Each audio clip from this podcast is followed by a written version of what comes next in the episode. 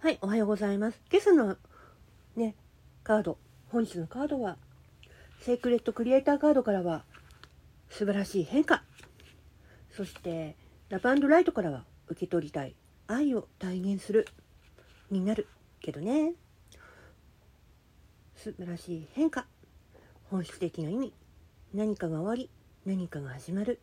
再生、成長し続ける進歩、変容のと変化。セルフケアメッセージ。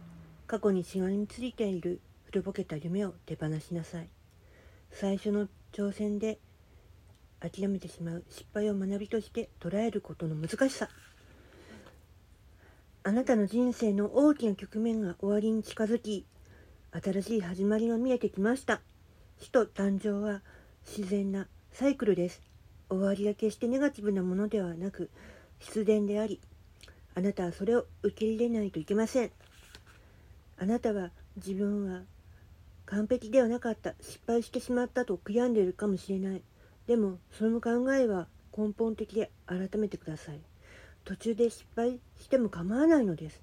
それは貴重な教訓を与えてくれてあなたは以前より強く賢くなりました。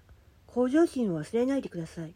全てが成長の機会なのです。その上で自分に欠けているのは何か突き止めましょう。あなたはさらに成長を遂げてでしょう。継続的な自己改善が鍵となる。一つの進化が次の進化とつながる。私たちは自分が何者になるか完全に知ることはないでしょう。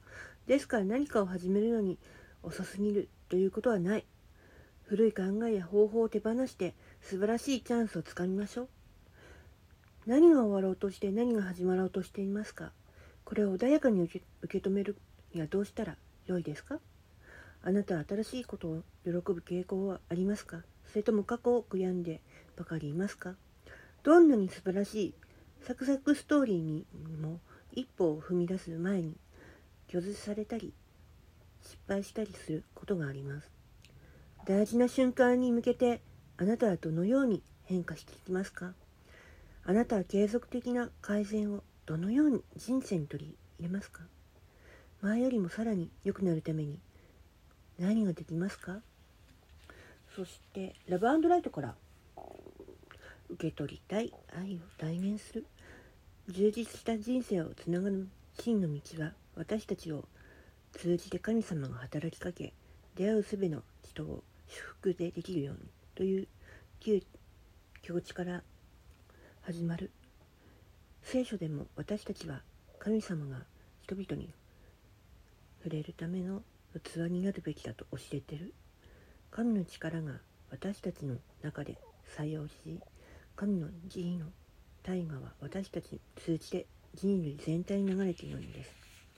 キリストは無視無欲で神に奉仕することの模範となっています。彼は自分の面倒を見るためだけに生まれたのではありません。